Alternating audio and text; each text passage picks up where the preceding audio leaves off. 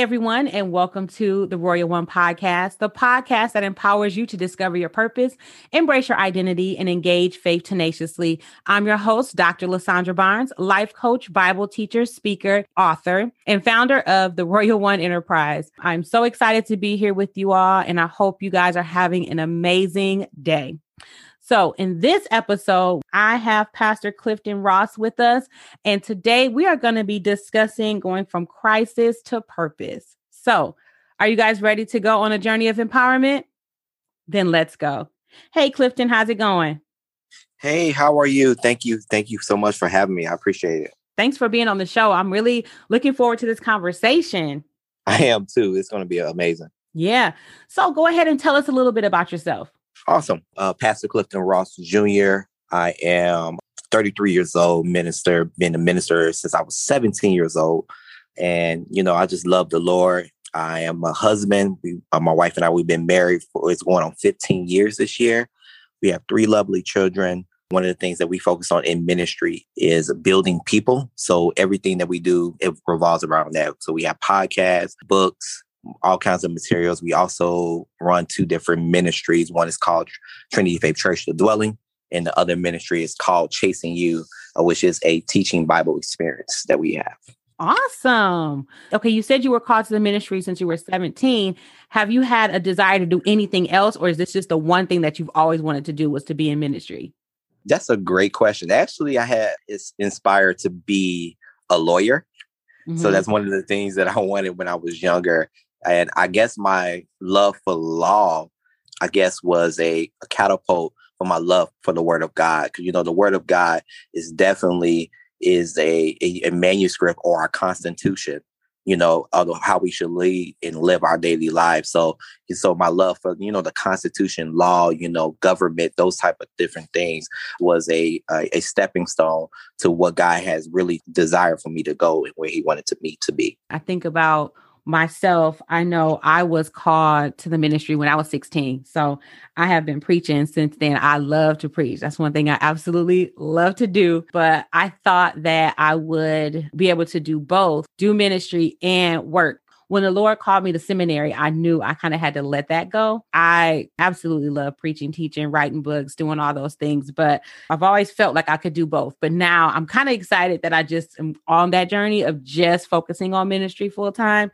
So I think that um, a lot of times people don't realize that you can do both. Yeah, yeah. I, I definitely can understand that. I was the same with myself my professional background was in food service. I was a food service director for multiple restaurant concept for about 16 years.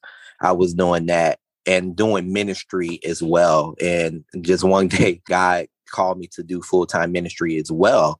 And I'm just enjoying the ride, enjoying the the learning experiences from it. And it's a lot more to learn when you have more time to learn. I say it that way because I don't feel that I could have give God my ultimate yes or my ultimate attention when I was working in food service industry, even though I implemented, you know, marketplace different things to be able to help catapult even in the restaurant industry, uh, such as, you know, I used to minister, pray for my employees, all those different things used to happen as well. Because ministry is not a place, it's environment. You know, we create the atmosphere where we're at for the move of God. So I definitely can relate to that. I also think it's important that when you are in the marketplace that you can utilize that to grow your gift. I know for me, I spent a lot of time in Christian higher ed, and I realized it was a really good time to really strengthen my shepherding skills, my coaching skills. You know, a lot of the mm-hmm. things working hand in hand with the students. It's like this is really the time when you can minister the most effective in spaces that are outside of what you would normally consider quote unquote ministry. So I think that's also important as well. Yes, yes, it is. Yes, it is. So let me ask you this How would you define purpose? Your purpose is, I would say, is your God given assignment from God.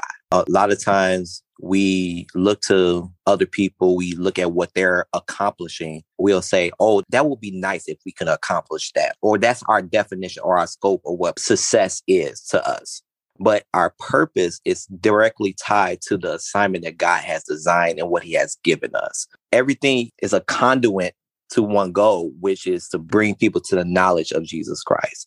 But I truly believe that the way that we get there is different ways. You know, that's why it's so many different types of churches, different styles of worship, all those different things that happen because our way of getting there may be different. And that's what's connected to our assignment. And a mm-hmm. lot of times, what we end up doing sometimes is that we look at somebody else's assignment or we look at somebody level of success and we want to become that. So we try to mimic that or we try to become that when in actuality, God said, I have perfectly designed you the way you are for a reason. So that way you'll be able to fulfill your assignment, which is your purpose. Mm-hmm. That's really good. So then what would you say is your purpose? My purpose, I'm a builder of people. Uh, so one of my goals in ministry is to constantly be the person that edifies and create a building. You know, if somebody doesn't have the brick, I'm the person that's going to bring the brick to them. Mm-hmm. So they can at least get the concept of what they want to see. I also consider myself an architect as well. So not only I'm going to bring the brick, I'm going to show you how this frame is going to work. So that way it leaves room for God to be able to move in your life. So when this building is built for you, or you are at the point where you can see not only the foundation, but you can see how beautiful it is, you become truly what God has created you to be. Mm-hmm. Oh, that's really good. So what about that person that's like, I didn't have a good life growing up? I feel like the cards that I was dealt in life were just really bad. And I just find myself in crisis all the time. How do I navigate that tough moment to get me to a place of purpose? That's good. That's good. That's a good question. A lot of times, what I truly believe is not necessarily that it's the crisis that get us to purpose, is when we focus on the crisis too much. So, mm-hmm. for example, if somebody came to me with that type of scenario, the question I was asked them is that who do you want to become? A lot of times people uh, are focused so much on what they don't have, they don't understand what gifts or what abilities God has truly given you.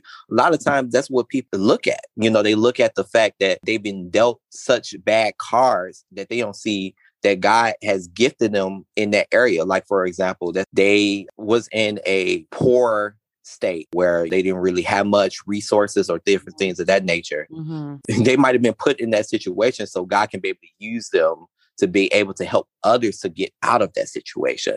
So instead of focusing on the crisis, focusing on the end goal, you know, the crisis is nothing but a catapult to get you to purpose. Mm-hmm. It's nothing but something to get you towards your destiny. It's nothing but something to give you towards your identity in God. And a lot of times we just focus so much on the crisis. And the crisis is meant to build us. It's meant for God to be able to give us a identity in him because a lot of times what ends up happening is that we do not allow God to move in our life as truly as he's able to move in our life. What do I mean by that? So when we look at our crisis, we end up changing the way that God wants to move in our life. Mm-hmm. If, if, that makes sense. This is the thing too. A lot of time when we're in crisis, we want God to move in our life, and that's the only time we want Him to move in our life mm-hmm. is when we're mm-hmm. going through crisis. Mm-hmm. You know what I'm saying? So then we're using God as a medicine for our crisis instead of allowing God to show us the gifting that He has put inside of us, the mm-hmm. calling that He has put inside of us, so we can get to the purpose. I love what you're saying is that our focus is wrong. So, as a pastor, I know that you spent a lot of time with a lot of people doing a lot of counsel and direction. So, what would be some really good tips for somebody who is struggling to try and get out of that crisis? Understand that they cannot deliver themselves. Mm. And what do I mean by that? A lot of times we hear different things, like we hear different saying or Christianese. Like for instance, God would never put more on us than we can bear. And what that does, it tries to give us the power to get out of our situation. Instead of allowing God to bring us out of our situation. Yes, the trial and tribulation that we go through personally can be more than we can bear. It talks about in Second Corinthians, I believe it's chapter two. Paul said that when he was in Asia, I don't want you to believe that the pain the suffering, the torment that I went through, I could handle it. Mm-hmm. Actually, it brought me to the point of death, but God delivered me from that. So when we focus on that through our trials, through our situation, through our crisis, is that we can allow God to deliver us, then we can get to that point. we got to realize that we cannot deliver ourselves. We have to, we need the deliverer. That's why we need Jesus. That's why we mm-hmm. need God to perform in our life because he is the one that will deliver us from our circumstances. So that's one of the main things I try to teach people is that don't think that you are in this alone. You're not in this alone. Mm-hmm. God is by your side. He will pull you through. He will guide you through this. That's really good. That's really good. I would also like to add to that. I love the fact that you said that we need a deliverer, but I think there's also important to change your mindset. Yes. A lot of times when we go into these spaces and we are attacked on every side and all we see is the negative of it, we have been given the authority to cast on those negative thoughts. And we have to lean into that mind of Christ where we are now saying, this is who I am, those positive affirmations of knowing who we are in Christ. And by changing that mindset, you can see a different outlook on what's going on. Yes, I may have experienced rejection, but I am accepted, that I am loved, that I am wanted. So then now I can see that my life and the cards that I was dealt may have been for my demise but with God, we've worked it all out. So now it's working for my good. And now I can use it as my testimony to share with other people that I'm no longer full of shame. I'm no longer full of guilt, but I can now tell you the goodness of Jesus and how he saved me and delivered me and set me free from that heartbreak or heartache or whatever it is that you could be experiencing. That, that's so good. Because a lot of times, what people do, they'll speak to things from their state of brokenness instead of their state of victory. Mm-hmm. And that's so important to understand that I have to allow God to give me the victory over this situation. Give me the victory over my circumstance. Give me the victory over this crisis that's in my life so that I can speak from the point of victory because victory is what changes hearts. If you speak from the point of your defeat or you speak from the point of your suffering, people just don't think that you're just whining or you're, you know what I'm saying? you're kind of, mm-hmm. you just wallowing in there or you're just trying to stay in that mental state. But if you speak from the point of victory, then people can not only relate, but it transforms. Mm-hmm. That's where the transformative power of God comes in. Mm. So, what are some practical spiritual formation steps that they could take? So, and when we talk about spiritual formation, we mean the disciplines that they could utilize to really enhance their relationship with God as they are now surrendering from the state of being focused on the negative, focused in crisis. How do I surrender that to God and then build my relationship with Him? One of the things I would say is that you definitely have to build a personal relationship with God because a lot of times I think that people depend so much on their leader. Mm. Leadership is important for guidance, but your personal relationship is what's going to give you breakthrough. So if you only time that you want to pray is when your leader is praying for you, or only time that you want to open up your Bible is on a Sunday morning, those things is what's going to keep you from getting towards the state of victory in your life because God wants to convene with you. He wants to talk to you. He wants to guide you. He wants to lead you. So, in order for you to do that, you have to have a relationship. It says in order to delight yourself in me, and I'll give you the desires of your heart. Mm-hmm. So that delight, the word delight comes from the word presence or pleasure, mm-hmm. which also means Eden as well. So he wants you to be in his presence. He wants to bring you to that state of Eden. He wants you to bring you into that garden state where it's just you and him having a conversation, talking, collaborate. I think a lot of times we miss the opportunity to get to our purpose because we missing the ultimate collaborator in our life, which is mm-hmm. God. We go day in and day out. We're making all these decisions, all these ways on our own, mm-hmm. and we're mm-hmm. not including God in none of those different things. Mm-hmm. And I think it's so important that we continue to bring forth God into those things. So the main thing is personal relationship. Mm-hmm. Then obviously that personal relationship include, you know, reading the word of God, having a prayer life. Mm-hmm. Those different things is what's going to get you practically from crisis to purpose. Are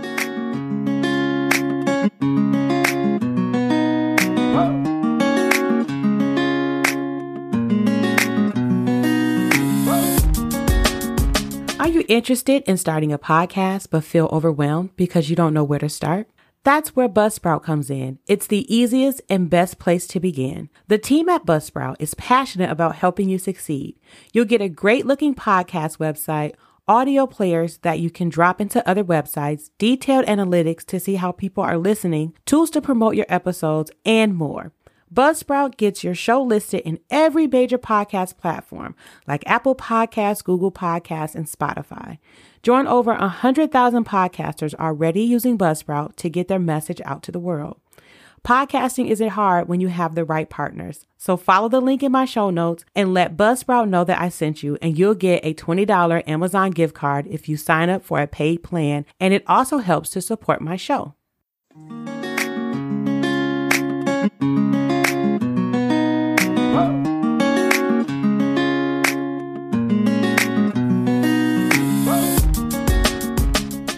Welcome back to the show. Let's jump back into the conversation with Clifton. Mm-hmm. Really good. That is really good. So then, but what about that person that's saying, yes, I want to really build this relationship with God, but I don't know if he's going to love me because I've done these horrible things, or I don't know if he's going to want me because my daddy didn't want me. And I don't know if I can trust God in that way. What would you say to them? Oh my God, that's heavy because I would say one of the things that I personally dealt with is a lack of a father accountability in my life. Mm-hmm. And I think that took a huge toll on me because from my teen year years, which is the years where you are supposed to transition to manhood, you know, I'm transitioning from playing with toys to actually trying to build something or trying to create something with tools. I don't have that father figure in my life. So somebody that probably went through those different tracks one thing that kept me focused was mentorship, you know, guidance from other male leaders that kind of build the framework. So I would say the main thing is that if you have some type of thing that you don't have, you need to look for somebody to help you get to that point. Mm-hmm. And obviously somebody that's going to be spiritually sound, different things of that nature, because obviously you don't want to get connected to something that is going to draw you away from God. Mm-hmm. But you definitely want to connect yourself with people that will build you up in the areas that you are weak. So, for example, if you were molested, find somebody that can bring you out of that, that can counsel you through that. If mm-hmm. you didn't have a father figure, find somebody that can father you so you can get through that pain, that suffering. It took me a long time, I would say, for myself to deal with the different things that happened in my life, far as father is concerned. Mm-hmm. It took me up to age 30 Mm-hmm. you know, to deal with. And I still have, I'm not going to say it's completely healed, but I, I, still have those moments where I'm like, mm. one of the things that kind of brought this thing up, my wife and I are currently writing a book. And I talk about those different things. Like, for instance, my dad had a gift to change the world, but he decided to allow his circumstances to not fulfill the change of the world. Mm-hmm. So I'm looking at that. So I don't have an example of that. So I would say the main thing is, is that find examples of where you want to be so they can help you get to that point of healing. That is so good. I think there's so many of us, me included, I definitely have father wounds growing up that struggle with father wounds. And we don't really know how to navigate that space because it really penetrates our perception of ourselves, our identity, and our perception of God as well. Yes. And so for me, I know that my dad went from being present to being inconsistent to being absent to being inconsistent to being present to then passing away. So navigating Jesus. that role was so hard and you start looking for love in all the wrong places. And so I wrote it in my book, Rejected to Accept It, my story on how I was really wounded, looking for that love, looking for that validation. You know, it ended up in an abusive relationship, not realizing that that's what shaped my identity of myself. The reason why I expected somebody to treat me less than is because my father because he treated me this way. That's the way I deserve to be treated. And then it actually shaped my perception of God because I mm. felt like God was going to be the same way. So I was too hesitant to really surrender to him because I didn't know that if he would have saw my wounds, would he stay? That's good. And it was Oh my God, that's good. Yeah. So it was like I had to really go through a process and the Lord really worked me through that. And he was like, you know what? Let me explain to you who I am. I am not your father. I am not the person that has let you down. Like you can trust me with your wounds. You can trust me. Let me show you my track record. And it was ah. a process that really transformed my life to the point where I actually did a whole dissertation on healing father wounds and give you steps on healing and really just looking at that. And so it's something that I think we don't talk about a lot, but I think if we really took the time to really spend time there. Just because your father, your mother and father forsake you, the Lord will take you up as a father. And then even being honest to say, Lord, I don't know if I can trust you. I don't even know how to start a relationship with you. What do you think about that? Oh, oh my God, that's so good. You literally took the words right out of my mouth. One of the things that personally was a struggle for me is seeing God for who he could be in my life. Mm-hmm. A lot of times when you have a certain lens of what a father was to you, you can't even accept when the real thing comes. Mm-hmm. You can't accept that. For example, for myself, only thing that I saw from my father, realistically, I'm just gonna be realistic, mm-hmm. was that he loved me, but he was mean and a mm-hmm. drunk drunk and every all these different things with everybody else around him. Yep. you know, but but me, it was very in- intriguing because he'll come in sloppy drunk and those different things. But it, it seemed like when he talks to me, it will sober up a little, and he would talk to me in a certain way, and he'll be kind, nice, and loving. So when I'm growing up, I'm like, okay, that's what a father looked like. A father, he only accept who he's going to accept. You know, he's only going to be that guy to who he wants to be to, and mm-hmm. you know, and then even with my family perspective, they used to say, "Oh, he was so kind and so relaxed and so laid back. You nothing like your father." So I struggle with that. I'm like, do I want to be like my father? Right. You know, you know, so I'm like, do I want to be like that? So I had to come to grips and understand that no, I don't necessarily want to become. I guess the best way to put it is I had a false perception of who my father really was. Mm-hmm. So that false perception of who my father really was, I struggle with to try to become that. So I'm trying to become somebody that didn't really even exist in my life. So that was my struggle a, a lot, even with my relationship with God, is that God told me one day, He said, I don't want you just to believe in me. I want you to know me. Mm-hmm. See, believe. I can believe that, for example, that the, the sky is blue. Mm-hmm. But when I get into a plane and I actually I'm engulfed in clouds and I'm engulfed in it, it's like I have a relationship with. I'm close to it. Yep. See what I'm saying? Mm-hmm. So those type of things are so important. So a belief is okay in the beginning. Yeah, because it says, you know, even to be saved, you have to believe. Exactly. But once you become to the the knowledge of God, then not only you are saved, now I have given you the gifts, I have given you your calling, I have given you your assignment.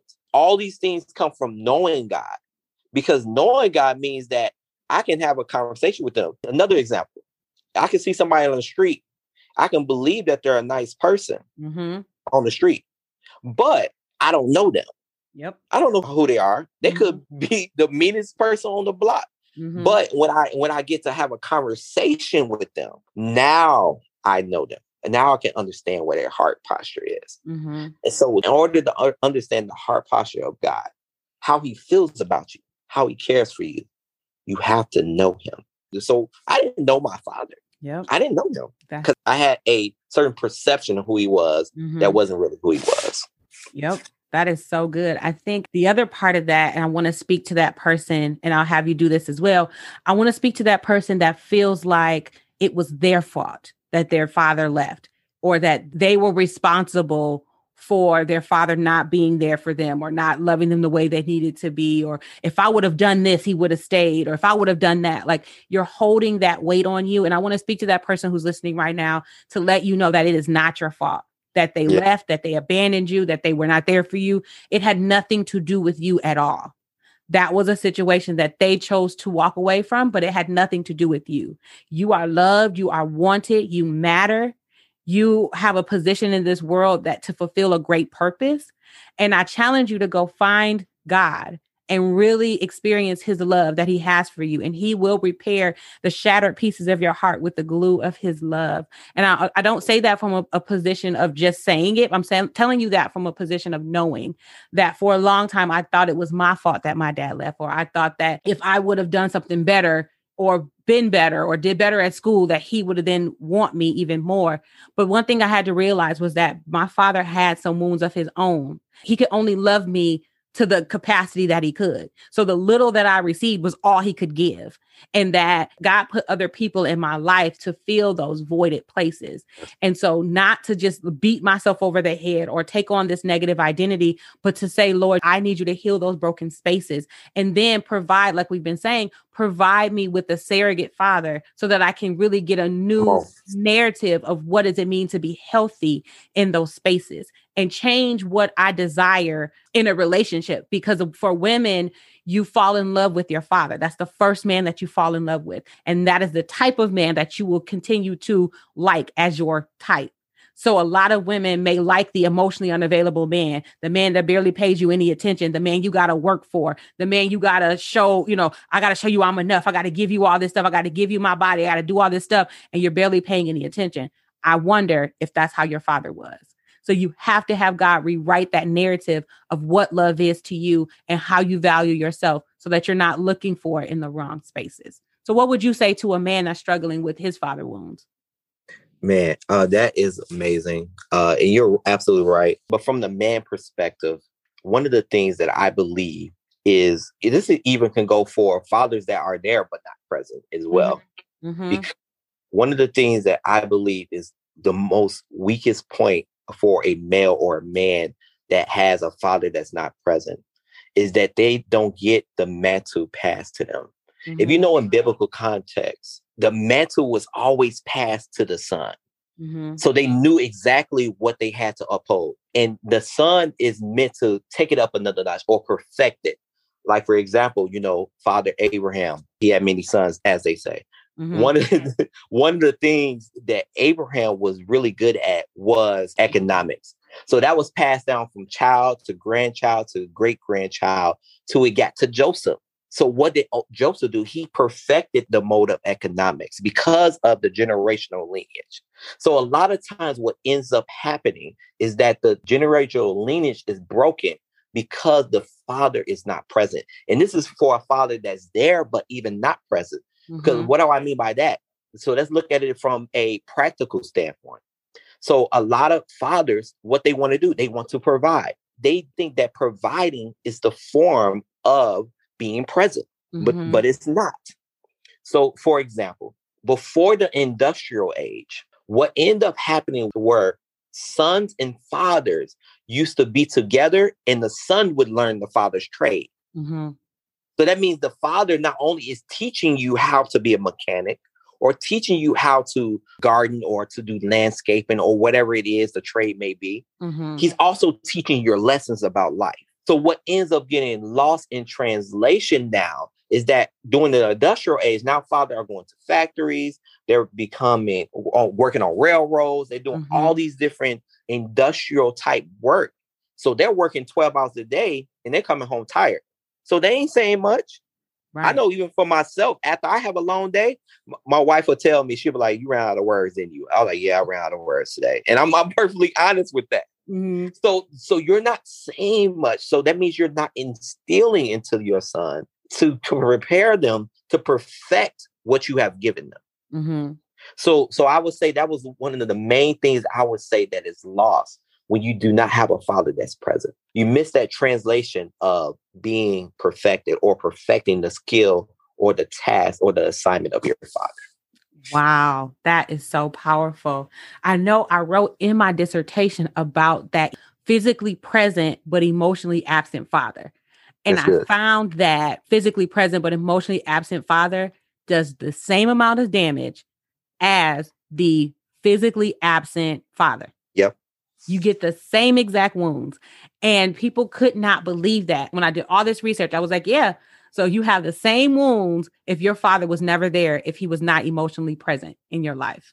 Yep. And so I think that is so important to really speak to those men who are present, but not emotionally present. Like that is the piece that I think for both men and women, you know, sons and daughters, they need the most. They need that emotional presence where you can then speak to them because a father gives their child identity, purpose, and self worth. And so when you go into that space and you don't deposit that information into your child, they're now left to foster that purpose on their own. They're left to their own devices. And then the first person that comes along and starts to speak to them in a way that is foreign to them, they're going to accept it. So if my father never told me I was beautiful, he never told me who I was, the first man that shows up and says you're beautiful, then I'm willing to follow through and do whatever he says because that's why your father needs to be there to tell you who you are. So when somebody else comes along, you already know that and you're not shaken when you receive that compliment from somebody else. So I think that is so important as well.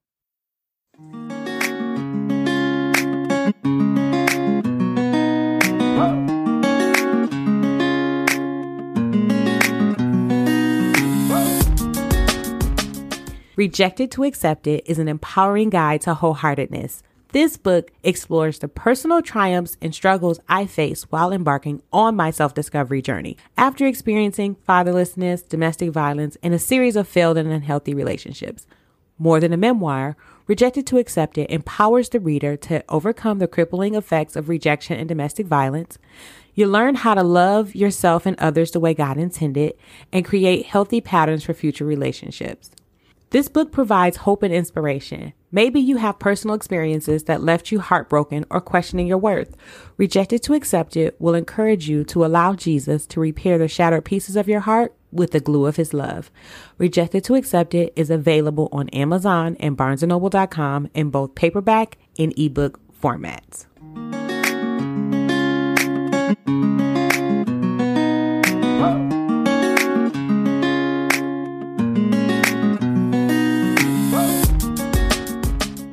Oh, that's so that's so good. One thing I would add as well is that even from the male perspective as well, what ends up happening with them is that mm-hmm. when they meet their significant other, they meet a woman, they're not able to tell them what they are here to do. They're mm-hmm. not able to guide them. They're not able to lead them. So a lot of times they after the, the honeymoon phase and all those different things is gone, a lot of times a woman is looking for what can they carry. You know, they're meant to carry something. Mm-hmm. So they want to carry your dreams. They want to carry your destiny. They want to carry your purpose. Yeah, they have their own assignment. They have their own destiny and goals too, but they want to carry something too. So that's why a lot of men, they'll look at their wife and be like, oh, you nagging me. No, they want to see where they're going.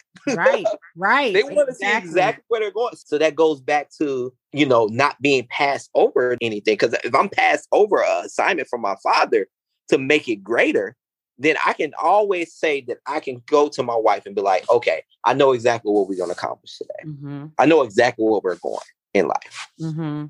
That is so good. Again, we keep going back to it. We lean into our Father, our Heavenly Father.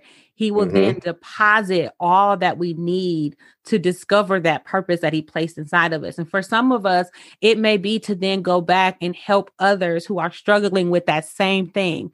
I think sometimes people miss that part of it that sometimes our purpose can be placed right inside of that crisis that you are experiencing. Yes. Because there may be somebody else that's going through the very thing that you've been through and you know we want to run off and do something else because we don't want to handle the weight of the shame of going through the process of healing.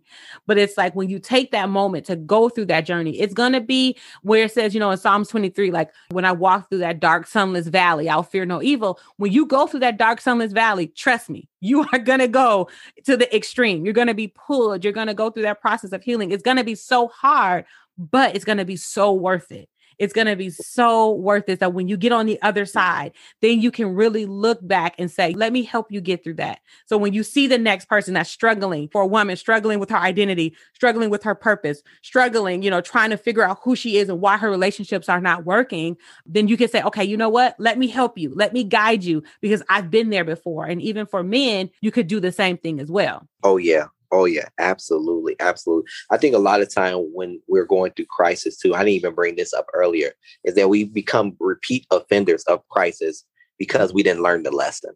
Mm-hmm. We didn't learn the lesson from the first crisis. We're not developing our identity to overcome that crisis. Mm-hmm. So that is so important. Like as men and women, as we're going through these different things, and we're we have to try, fail, and adjust. I, I t- my wife and I, we talk about this all the time. Is that you know we we don't want to always get it right every time, mm-hmm. but we mm-hmm. want to make sure that we are able to try, fail, adjust when we get it wrong. Mm-hmm. So yes. yes. So I want to ask you, well, now this is a little personal, so you can answer if you want to. With you healing your father wounds, how have you been able to connect well with your children? That's really good. I'm just gonna be perfectly honest with you. My oldest, because uh, I said I had three children, but one is deceased. She ended up passing away. She was born th- three months premature, and she ended up passing away after being here for ten weeks. Oh. Uh, but my so my oldest living child is eight mm-hmm. years old. His name is Caleb. Love him. My first born son. Love him. So I struggle with that. I, I guess because I didn't close up those follow wounds enough. So I struggle with not trying to become like my father. Mm-hmm. So I mm-hmm. focus more on not trying to become like my father instead of me being the best father I can. Mm-hmm.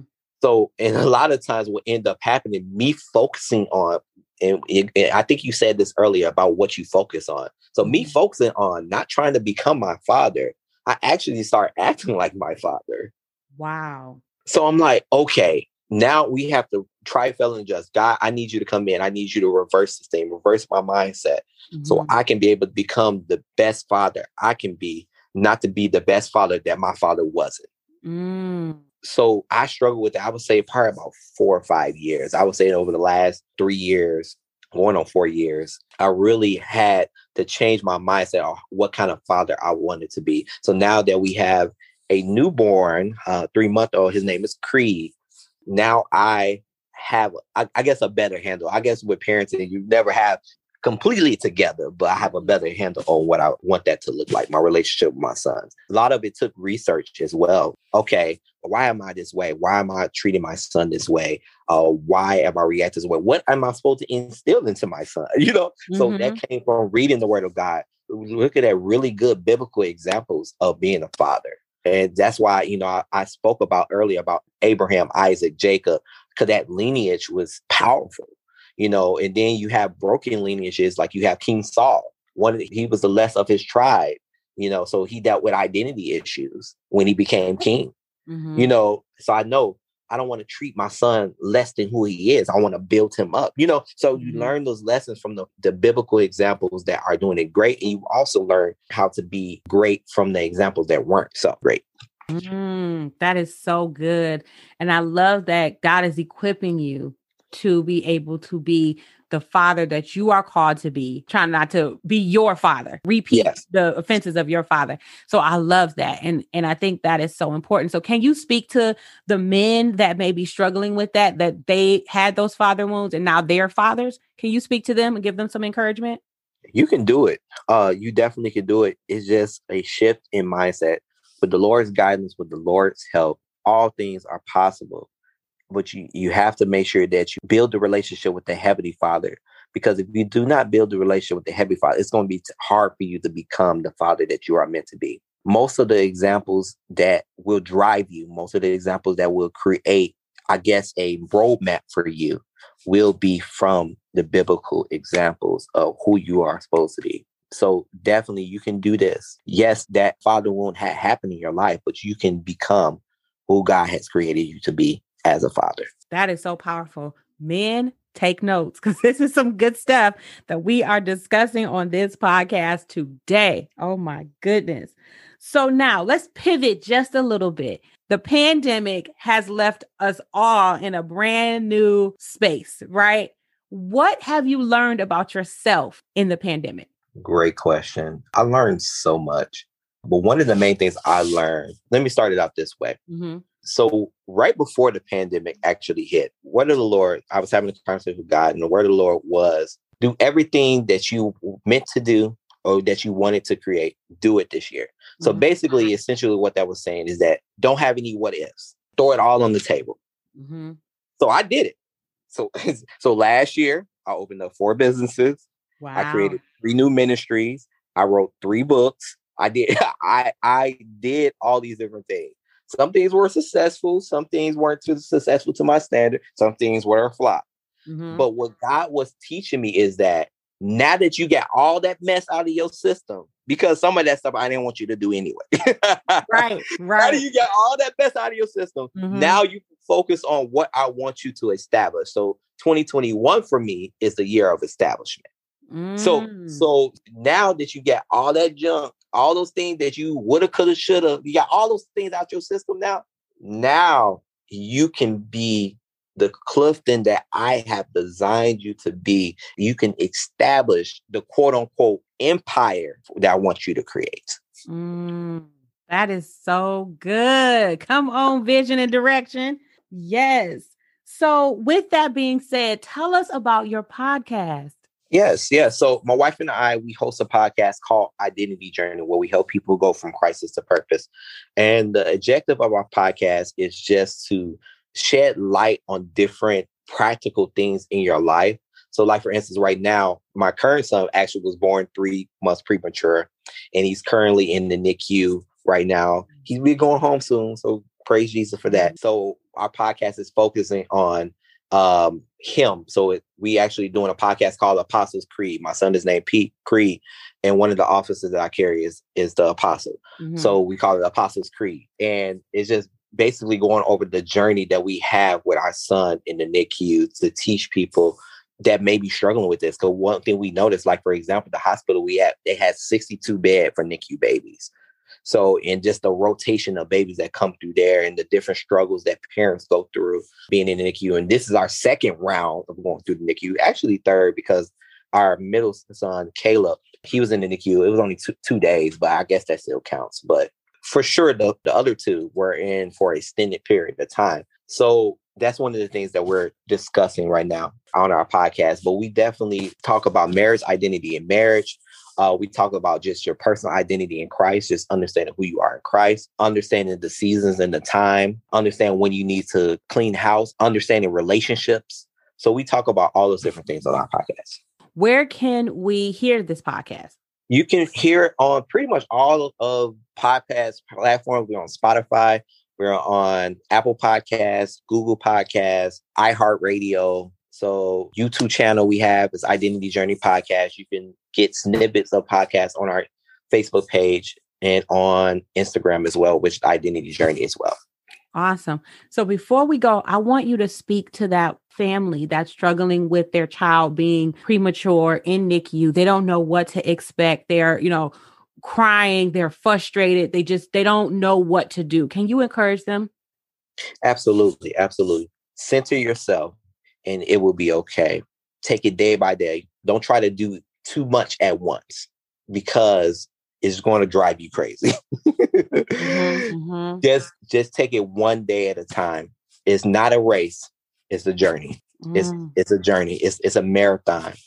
Some days are going to be tougher than others. Build your support system, build your prayer warriors, build all those people around you so that you will be able to make it through it because you will make it through it. Your baby every day is going to be growing your baby every day is going to be getting better, getting stronger. As they're getting stronger, make sure that you are making yourself stronger as well so you can prepare yourself for them. Oh, Jesus, Jesus, Jesus. Can you just pray really quick over them that are in this space of crisis? Absolutely. Dear Heavenly Father, Lord, we thank you. We praise you. We glorify your holy name because your word is to be praised, lifted up, and magnified. Thank you for who you are, Father, in our lives we continue to give you the praise, glory, and the honor for everything that you have done so far in our life and continue to do in our life. Father, I pray right now for anyone that's going through any crisis type situation, whether it's a loss of a father, whether it's a absence of a father, whether it's a, a baby in the NICU, whether it's somebody that's been molested or whatever it may be, Father. We ask you right now to bring them closer to you, draw them close, Father, as never before, Father. Lead them, guide them, in their situation in circumstances right now. Give them strength to be able to overcome every obstacle, that they can walk to the highest mountain and not be winded, Father. That you will be able to have them at a higher elevation in their life, that they'll be able to see clearly and breathe clearly, Father. Feel it in the spirit right now that someone is getting shortness of breath, not because of where they are, is where they're trying to go and they can't see the way out, Father. So right now, I'm asking you to breathe a life into them, breathe breathe a fresh ruach into them right now, Father, so they'll be able to go a step further and walk a step further, Father. Father, I speak right now to the family that may be struggling with their baby in the NICU. I'm encouraging them right now to be able to draw closer to you, Father. You said, if I be lifted up, I'll draw all men unto me. So send your drawing power right now. Because right now we lift up the name of Jesus and we understand, Father, if you have the midst of it, Father, it will work out for the good of them that love you and are called according to your purpose. Father, we thank you, Father, right now that the situation and circumstances will not last forever. You will bring them out. You'll bring them out victorious. You'll bring them out with their destiny. You'll bring them out with their purpose. And we speak it all in your son Jesus' name. Thank God. Amen. Amen. Oh my goodness. That is so powerful. Thank you so much, Pastor Clifton Ross Jr. How can we follow you on social media? Yes. So on all social media platforms of Facebook and Instagram, especially, I, I, do Snapchat every once in a while, but not much. It's Clifton Ross Jr. So uh, I decided to make everything the same, so it makes it easier for me because I won't remember all those tags. So, mm-hmm. so uh, on Twitter, Clifton Ross Jr. On Instagram, it's Clifton Ross Jr. On everything is Clifton Ross Jr. So if you want to follow me on those, you can there.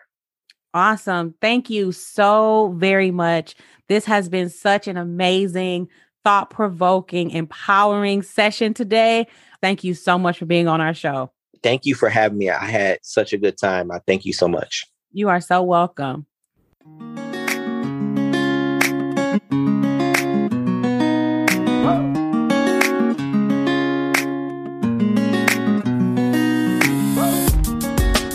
You guys heard the music, so you know what time it is. Thank you for joining me for this episode. I look forward to providing you with more encouraging content that empowers you to discover your purpose, embrace your identity, and engage faith tenaciously. If you have any questions you would like answered on the show about your purpose, faith, relationships, or anything in general, email me at info at lasandrabarnes.com. You want to book a one on one session with me? You can. Just click the link in the show notes to schedule that session. Make sure that you follow Clifton on social media at Clifton Ross Jr. And make sure that you like, subscribe, and comment on the podcast. You can follow me on social media at Miss Royalty143 on Instagram and Twitter, and Dr. Lasandra Barnes on Facebook. Remember, you can purchase a copy of Rejected to Accepted online. Click the link in the show notes. And last but not least, you've been listening to the Royal One podcast, where I empower women the royal way. Have a great day.